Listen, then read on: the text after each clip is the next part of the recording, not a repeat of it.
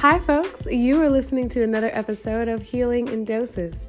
It's your girl, Siobhan, founder of Sweet Immunity, and I'm so excited to take us on this journey into the world of herbal medicine.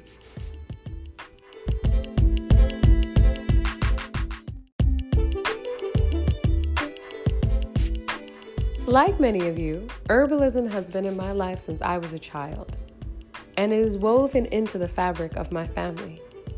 For generations, the women in my family have sought out the power of plants to heal, support, and sustain. My earliest interactions with plants as medicine came as a child, maybe even as young as seven or eight, while other children were taking Vicks for their head colds or their chest colds, I was leaning over a steaming pot of water and eucalyptus leaves to clear and open my chest from the inside out. While other kids were taking Robitussin and Dimetapp, I was taking Echinacea and Golden Seal. And as I got older, there wasn't an exam I took without some ginkgo biloba by my side. Of course, much of this I inherited from my mother, who inherited it from her mother, and my great grandmother, who was known to add sage and thyme to everything to create even greater resilience than we already had. A kitchen herbalist at her core, she understood that food was medicine and that medicine was everywhere. For those of you who are new to herbal medicine, this might all seem a bit wonky, or it may be a bit daunting. There are thousands and thousands of plants, and I'm just talking about the US alone. We also have plants that come out of South America, out of Asia, out of Europe, out of Africa. All viable, all wonderful, all supportive in different ways. So, if you are venturing on this path of herbal medicine and using the plants and their powers to support your immune system, to support your digestive system, to support your respiratory system, it can be pretty overwhelming. Which ones are the right ones? What categories are they? Does this work for anything else aside from its primary function? All of this is a lot to take in. So, in this week's episode, I want to introduce everyone to not just herbs themselves, but also herbal energetics. Plants do have powers, and their powers do have categories.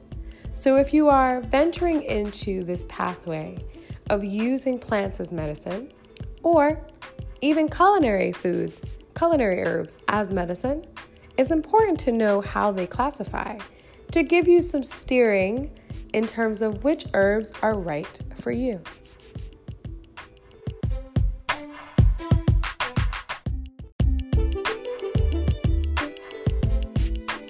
So, before we get started into the categories, let's get some basic herbal jargon out of the way. First and foremost, what is considered an herb? Is it the flower? Is it the root? Is it the leaf? Is it a stem? I'll give a pause for reaction. Ding, ding, ding. The answer is it's all of it. Depending on the plant, every single piece of that plant is medicinal in some way.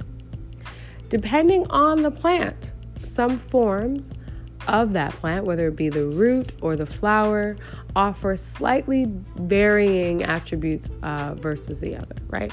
A good example of that is dandelion. The dandelion root is extremely tonifying for the liver. It is a nutritive, supportive herb that can be used for full body detoxification, particularly with particular emphasis on the liver and the liver functions. However, if you use the dandelion flower and the weeds and the leaves and the stems and all that good stuff, you can get a nice liver detox, a nice supportive uh, herb for the liver, as well as a lovely kidney flesh. It works for that too. So it all depends on the plant. Certain plants you'll only see uh, dominantly in one form. So take an herb like maca. Rarely will you ever, if ever, see something like maca flower, maca leaf, maca grass. That's not what you're going to see. You will generally see maca root because the root is where that plant derives its healing and uh, nutritive and nourishing and supportive powers on the body. Something like chamomile, right? Uh, whether it's German chamomile or regular chamomile, you will normally see the aerial parts or the flowering parts of that plant used to make infusions or tea. Rarely will you see the chamomile root used as medicine unless somebody is using that for tincture purposes and they really want to get to what I call the source code of a plant, which are its seeds, which are its roots. So it all depends on the plant, but any part of that plant could be viable medicine depending on the plant itself, the toxicity levels, because there are certain plants that have greater toxicity in one area versus the other, right? So, somewhere along the line, as these plants were being studied, it was discovered that the roots are actually more toxic than the flower, so to speak. And therefore, you see medicines only existing in one uh, form. It would be that flower. So that at times happens, and and that's where it's up to you to do your due diligence and researching that herb, uh, or listening to these episodes because I'll give some of that info out as well in terms of what plants are best used in what form. But ultimately, an herb, as we speak of it, uh, can be any part of a medicinal plant that's used as medicine, also used as culinary medicine, so you can cook with it, but there's still medicinal properties that can be derived from the cooking process as well. Outside of what makes an herb, we have what categories do herbs fall in? So I like to separate herbs in kind of two schools of thought. One is herbal function. So, which organs or organ systems does this herb align to, right? What's its functional responsibility, if you will? And then there are herbal actions. So, I like to consider that the how. How does that plant work in the body? Herbal function is where does it work, right? What system is it most aligned to? What organ is it most, attra- most attached to or most attracted to? And secondarily, what are the actions? How does it operate in the body? Today, we are going to talk exclusively about three different herbal functions. Particularly, if an herb is a tonic, if an herb is a nervine, or if an herb is an adaptogen. Yes, we will get into adaptogens very briefly. The second part of the conversation around actions, that comes later. So when we start to talk about these different functions individually, so like a, a conversation around reproductive tonics, that's when we go into the various herbs that fall into that category and each herb's action. Some herbs are cooling, some are warming. Some herbs are moistening, some are drying. Some herbs are more astringent in nature, some are spicy, some are bitter, some are more kind of loosening and, and um, mucus producing. These are actions. Once ingested, what kind of action does that herb initiate in order to perform its function, which is to support a various organ or system in the body. That's extremely important. Herbal actions are extremely important when you're thinking about how to choose an herb for yourself. Some individuals, based on their constitution, need an herb that's more warming.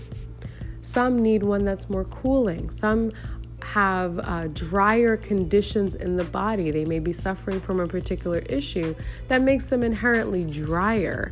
And herbs that produce a more cooling and moistening and, and kind of wet effect on the body internally is what is going to be most beneficial to that individual particularly around if I'm using reproductive issues as a as another example, many women suffer from what's known as cold or coolness in their reproductive center. So their womb is cold, or their uterus is cold. That's a common um, diagnosis within Chinese medicine, even within Ayurvedic medicine, when diagnosing any reproductive issues or any fertility challenges. They talk about the womb being warm and it being a warm, vital petri dish for conception. So there may be herbs and categories that we'll talk about, or others around what we're talking about, that um, have a more warming effect on the body and therefore would be most beneficial to a woman looking to get pregnant. So these are where herbal actions come into play. You might know 75 different adaptogens. That doesn't mean you should take all 75. Understanding your own personal constitution, your own needs, and the actions of herbs will help you decipher which one is the right one for you.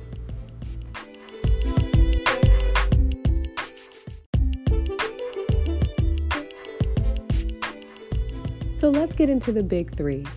I chose tonics, nervines, and adaptogens for a specific purpose.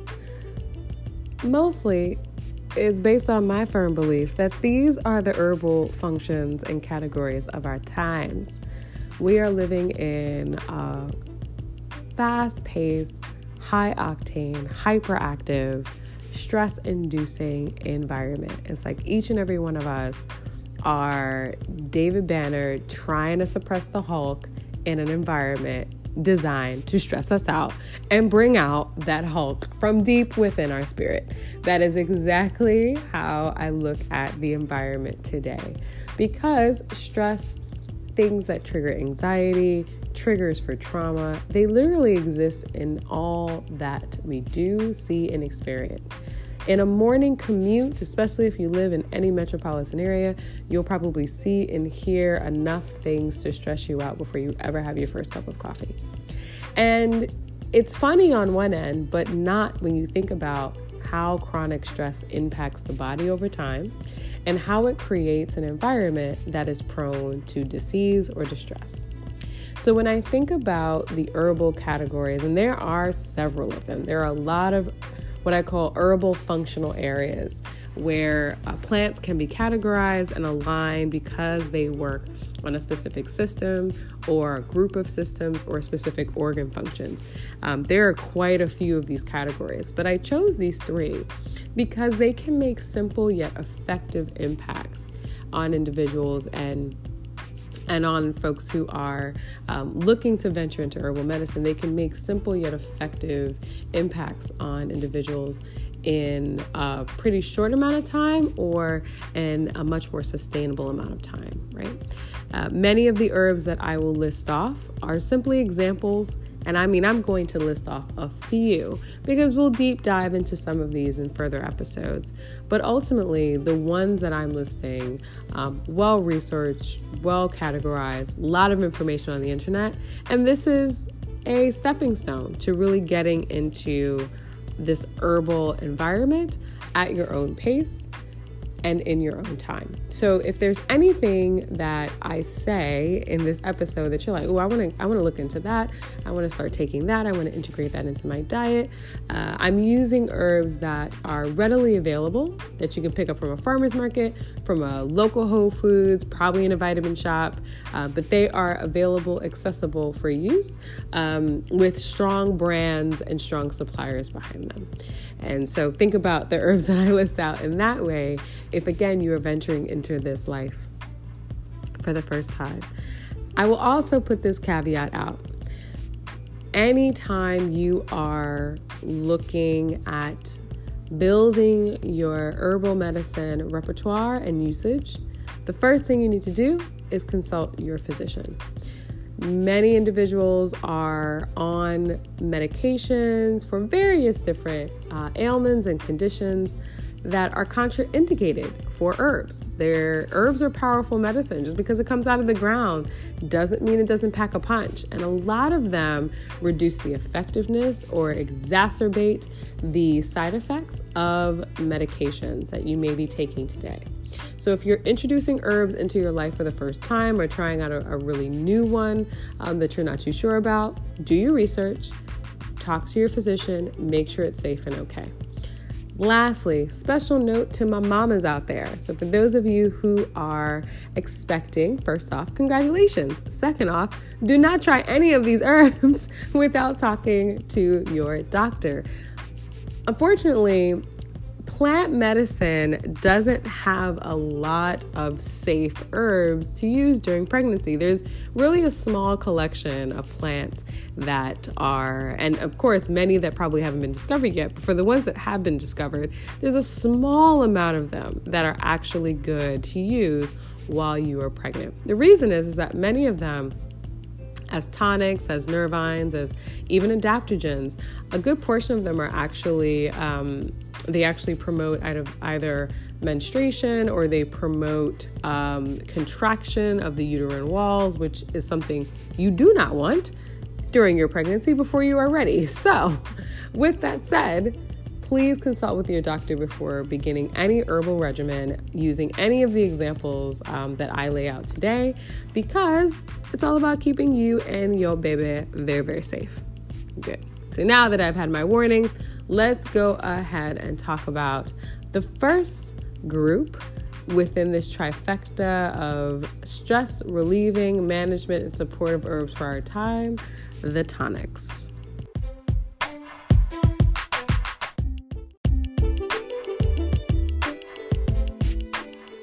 So, tonics are dope because they have the ability to support, nourish, and feed a particular organ or system. That's essentially what they do.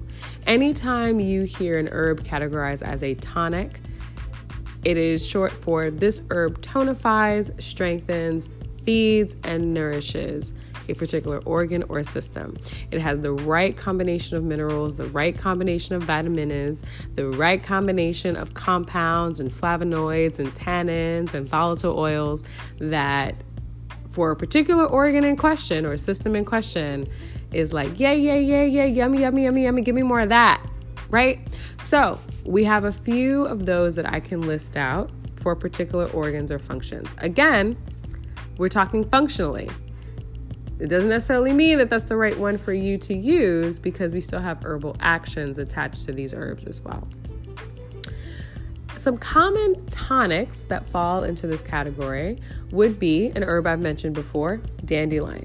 Dandelion is a notable liver tonic. It nourishes it, it feeds it, it supports proper cell regeneration. It supports the liver's ability to detoxify the body, to remove uh, xenoestrogens, to remove toxic metals and waste. Dandelion is really the liver and gallbladder's best friend. It helps with that synergistic relationship, supports the function of the liver as a as a sole organ, and the overall elimination system as a whole. Dandelion also has an effect on the urinary system, your kidneys flush and it be all good to go. Again, dandelion has the right type of composition that really speaks to the liver as, as an um, as an isolated organ. Now, does that mean that dandelion doesn't benefit other parts of the body? No, but its primary function on the liver is what makes it a notable liver tonic first and foremost, with other secondary and tertiary actions in between. The same can be said for red raspberry leaf, which is a uterine tonic, specifically geared towards tonifying, strengthening, nourishing, supporting the tissues of the uterine wall and really the entire female reproductive system. It is sweet. It is great for um, mitigating PMS systems, uh, hormonal and, and, hormonal regularity when it comes to your menstrual cycle, um, and just nourishing the womb overall. Again, doesn't mean that red raspberry, red raspberry has uh, some of the highest uh, mineral content and vitamin content of many herbs. However, it has specific actions on the uterus that are the most notable and um, the most beneficial to women in that capacity. One other tonic that I'm going to throw out there uh, is oats, right? Oat straw and or milky oats or oat tops. This is a nervine tonic. We will talk about nervines as its own category, but oats are a tonic. So we eat oatmeal, right? And so those ripened oats that we get as a breakfast cereal are very different than the other components of the plant, which are the milky oats. So the oats before they ripe, when they're just in their milky bulbs. And then there's the oat straw, which is everything else pieces of the milky oats, the stem, the leaf, the rest of the aerial parts of the plant. And taken regularly, milky oats in particular, right? So those oat tops those are a nervine tonic. They support the nervous system as a whole. They wrap it around with comfy blankets, they hug it, and they ensure that that stress response, that, that parasympathetic sympathetic nervous system is responding to stress in an efficient and adequate way. We're not underdoing it and we're not overdoing it right? Milky oats uh, helps with stress management, anxiety mitigation, um, mild forms of depression. Taken over time, it really strengthens the um, resilient capacity of the nervous system by feeding it all the good nourishment and coating that it needs. It's also what they call uh, a demulcent, which means that it has a kind of gelatinous and, and, and milky and mucousy uh, kind of coating, which is which is nice when you think about the organ functions that are too dry or the internal system of the body is too dry, milky oats provides that nourishing coating similar to oatmeal and how kind of warm and cushiony we feel. Think about that same action and that same energy around your nerves um, and your synapses. And it's just nice. It's just wonderful. So when we think about really coating, nourishing, and supporting um, your nervous system, we think about something like milky oats. Okay, so those are just three examples red raspberry leaf as a uterine tonic, dandelion as a liver tonic, and as a nervous system tonic, which we'll get into in a second. Uh, milky oat tops, or just oat tops if you're doing your research. All tonics, tonics because they nourish, they feed, they support, they cushion, and they ensure optimal and efficient productivity of these er, of these particular organs and their function.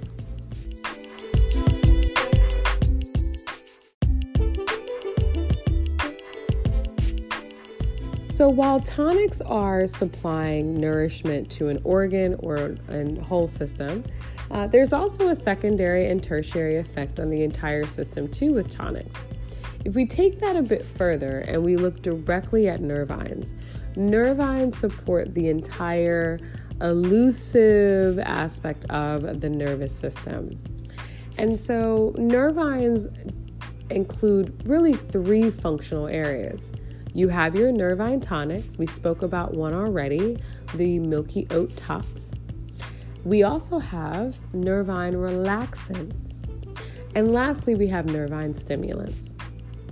So, unlike a lot of the other categories we'll speak about, nervines have really three different types of core functions within that. So, a nervine is going to attack the nervous system in some way. In what way is it going to do that? Is it going to tonify? Is it going to relax? Or is it going to stimulate, right? So, depending on what you need, you're going to pick an herb that falls into one or more of those categories. From a tonifying standpoint, again, think about the feeding, nourishing, uh, remineralizing, vitamin inducing attributes of that plant.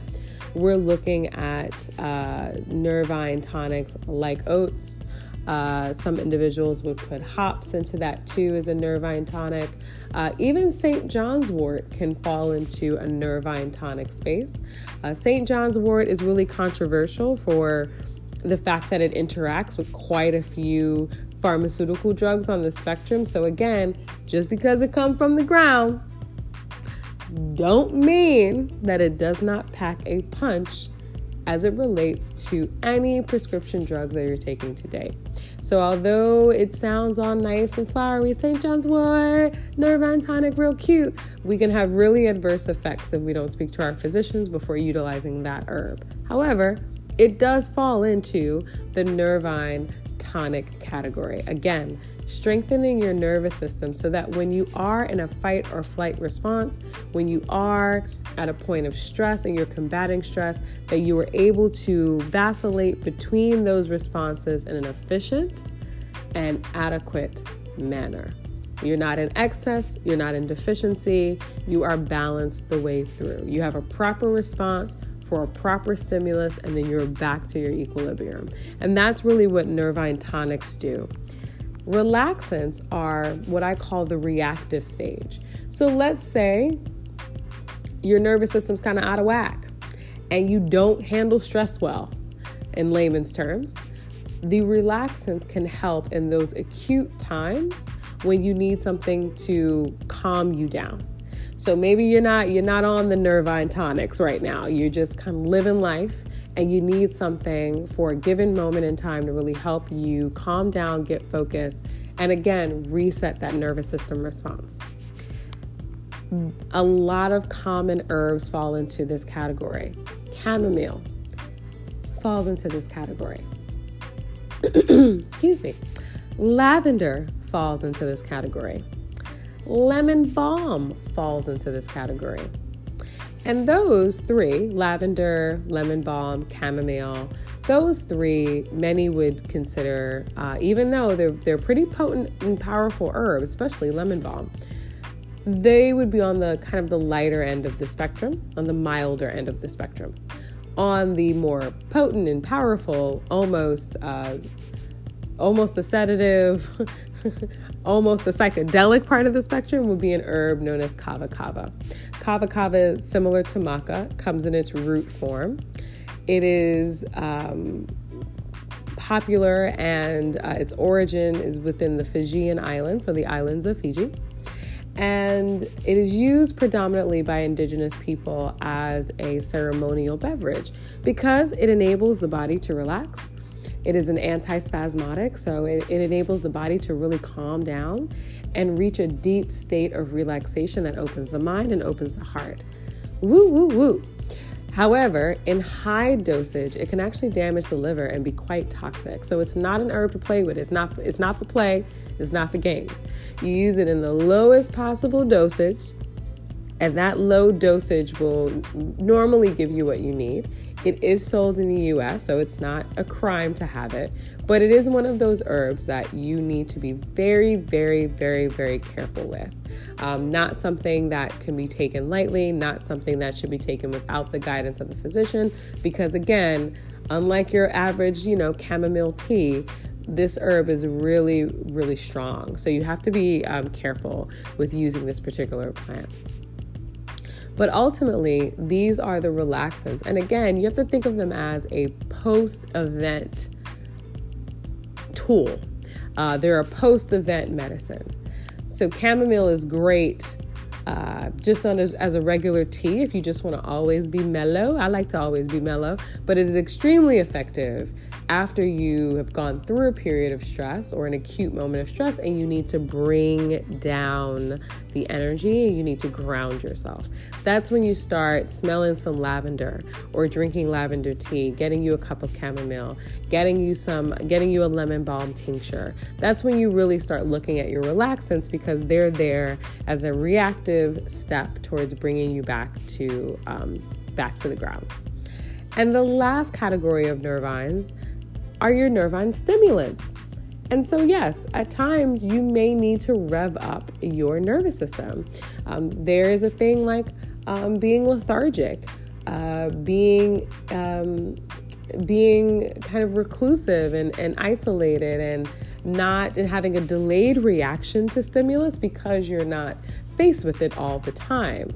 So when you need to kind of get yourself revved up, you need to pull yourself out of that hole. Here are your stimulants. The most popular nervine stimulant of all time is coffee. Coffee is an herb, if you didn't know that. It is an herb, and it's actually a very powerful herb that we simply misuse and overuse with every single time we buy coffee. Or if you're me, every single time I buy a cold brew. I am overutilizing uh, the herb co- the herb coffee. I'm overutilizing that bean um, like it's nobody's business. But um, it has become a very social, very common drink, a part of definitely part of our culture in many ways. But it is a medicinal plant and has the ability to stimulate or aggravate the nervous system, which is why you have that incredible high with that venti latte and then that incredible low when you hit about 1 to 2 o'clock in the afternoon when you had that coffee at like 9 a.m. So that whole high of the high and then that drop, that's very common with any sort of nervine stimulant, especially when we use it so recklessly and recreationally as we do something like coffee. Similarly to the relaxants, it's used in an acute stage when you need to get yourself revved up and it's there for that moment in time. So, as opposed to getting ahead of stress, uh, or excuse me, fixing uh, or, or helping to mitigate a stressful issue with a relaxant, you're getting ahead of that stress with a stimulant and getting your body revved up and excited for a moment in time. So use it with the same level of care. Um, another stimulant that falls into that category is cola. That's another herb that falls into that category. Um, these nervine stimulants definitely have to take them with the same caution you would a relaxant because at high dosage on either side, it can result in toxicity. So you want to be sure that you are using the lowest possible dosage of your nervines. And of course, talking to your doctor because you got to stay safe always and in always.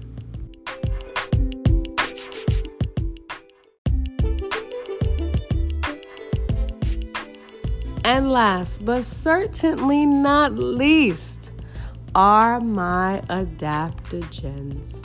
I love adaptogens. I really do. I think they are the bomb.com. I think they are the medicine of the moment. They are the herb of our times. I'm going to get real poetic and Shakespearean in a second, but I think they are amazing. Here's why. Adaptogens are essentially the bulletproof vests for your cells. They are the precursor to the need for a nervine tonic they are the precursor to even the need for a tonic in and of itself. Because what adaptogens do is they amplify the body's resilience against emotional, physical, mental stress. How do they do that? They strengthen multiple organ systems at one time. It is common for an adaptogen to be a immunomodulator meaning they modulate and regulate the immune system for it to be a, for it to be liver supporting, kidney supporting, um, uh, reproductive enhancing, endurance and um, vitality boosting, as well as a relaxant and a nervine tonic all at the same time. An adaptogen really encompasses the wholeness of what it means to to have full well-being right? It's the it's a classification for a particular set of herbs that are focused on long-term sustainable well-being. And i call them the bulletproof vests because they they ultimately after with long-term use they extend the body's resistance to stress. Not just its resilience but its resistance to stress so when you are confronted with a triggering or stressful situation, you may see a lot of anxiety happening around you, but you, for some reason, happen to be unaffected. And it doesn't make you numb, it doesn't take away your emotions or your empathy. What it does is ensure that you are in the right mm, state of mind uh, at all times, right? Now, for some of you listening to this, that might feel like a really, really tall order. But when you look deeper at adaptogens that fall into this category, whether it be through their actions, whether it is through um, their constituents. So, are they warming or cooling or drying? Are they antiviral, antifungal, antispasmodic, anti um, um, emetic. Uh, there's several, I mean, there's a, a, just a plethora of lists that an adaptogen falls into, right? It's common for this classification of herb to sit in many different functions. So, again, it can be a nutritive, it can be a tonic, it can be a nervine, it might also be a demulcent, it may also be an alterative. Like, so it sits in several different categories because it impacts several parts of the body. So, imagine having that all encompassing kind of herbal support that once ingested is essentially going to the parts of your being that need the most support and supplying the nourishment there. It's not just a um, adaptogenic in and of itself. It, it gets its name from its ability to adapt to your needs once ingested. So, an herb that can adjust depending on your physical needs internally, that also lends its, itself to this adaptogenic category. And I say it's the, the again the herb from our for our times because or or the herbal category for our times because stress is not uh, coming from a single source these days. So, if you think about the physiological response that our bodies uh, produce when we are confronted with any mental or emotional stress, and you think about how that serves and, and can serve as the precursor for many chronic diseases and illnesses, it's no wonder why we as a societal group need an all encompassing herb for the times when stress just happens. And that happening is something we may or may not be able to control.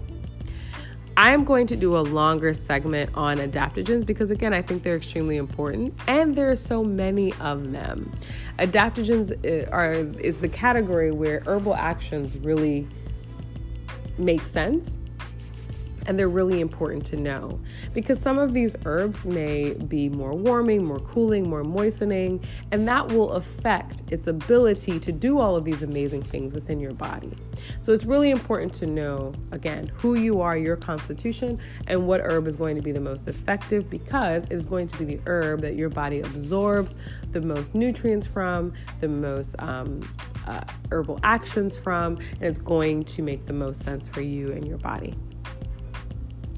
Herbs that fall into this category include uh, the ever popular these days ashwagandha, which is an herb out of India, a staple in Ayurvedic medicine. People cook with it, they use it as medicine. It's all over the place, it's a thing. We also have an herb that I am just falling in love with every single day, Schisandra berry, which is an herb um, out of the Chinese medicine list of primary herbs. And this plant is what they call the five flavor berry. So, all tastes, it's bitter, it's sweet, it's sour, it's pungent. And from a Chinese medicine perspective, that represents its ability to work on multiple organ systems, as each organ and organ system reflects a different kind of taste in the body, right? So if you're into Chinese medicine, you know exactly what I'm talking about. And um, berry really, again, all around, all encompassing herb, uh, particular effects on endurance, vitality, beauty. It helps to flush the liver, the kidneys. Uh, it also increases libido and supports proper hormonal function for pregnancy. Uh, it's also known to hold in, uh, from a sexual perspective, it, it's known to hold in liquids to ensure that uh, when liquids are needed, they are produced in ample supply. Take that as you will. Now, also on this category, we have maca. Maca root is also popular for strength, libido. It comes out of South America, uh, particularly in and around Peru. And this herb is a root and it is also known for uh, the ability to enhance libido, enhance endurance, vitality, overall wellness and health, strength, right? So making people physically strong, helping to um, uh, support uh, uh, muscular function and development, um, as well as restoring passion in the bedroom.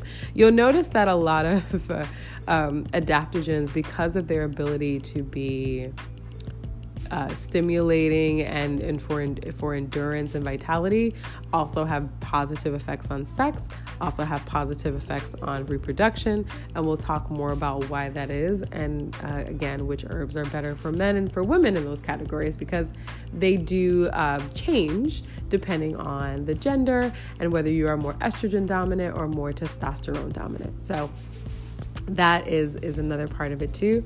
Um, and lastly popular ones that people probably didn't even think were adaptogens are all of the ginsengs so if you use american ginseng uh, asian or chinese ginseng korean ginseng the ginsengs also fall into the adaptogenic category not only for energy, but vital mental function, clearing brain fog, ensuring nervous system support, ensuring um, immuno support as well, and fighting against disease. Ginseng is the bomb.com. And it's one that, as a Western culture, we've taken a lot. We have, you know, stereotypes around why ginseng is great, but it also falls into that life sustaining adaptogenic category. So when we look at these herbs, these three categories your tonics, your nervines, your adaptogens they have a common theme make the body stronger, make the mind stronger. So if the emotions are not as strong or the heart is not as strong, the body and the mind will be able to withstand it. They share that by feeding organs, by strengthening them, and by protecting them against these stressors they enable us to operate in a changing, ever growing, ever hectic, ever chaotic, whether you consider that good or bad. It enables us to manage and work within this world. So, these three groups, you'll see there's a lot of overlap when we really get into them. Again, a lot of adaptogens are tonics and nervines, so it's like a three for one. Uh, some nervines are also tonics, so that's like a two for one. Some tonics happen to be adaptogenic. So they all are cross functional in that way. And the more you learn about the ones specific to you and your constitution, the more savvy you'll get at picking out the right formulas and the right herbs for you. But the big three, the herbs of our times, tonics, nervines, and adaptogens, all for the good of our being.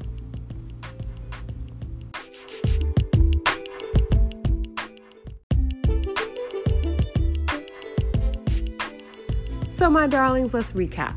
We talked about the introduction of herbalism into my life and possibly into yours. We talked about what an herb was, the difference between functions and actions, and why that's important to know. We also talked about precautions and why it's important for you to check with your doctor, especially if you're pregnant, around introducing herbs into your life for the first time or even some of these herbs that you're trying out for the first time. If you are looking for any deeper dive into your constitution, what herbs work right for you, I highly, highly, highly recommend going to see a licensed, trained, clinically trained uh, doctor or practitioner in Chinese medicine, doctor or practitioner in Ayurvedic medicine. Um, those schools of thought are extremely similar. And so, that deep dive diagnosis into your constitution and the herbs for you, they'll be able to guide you in that way.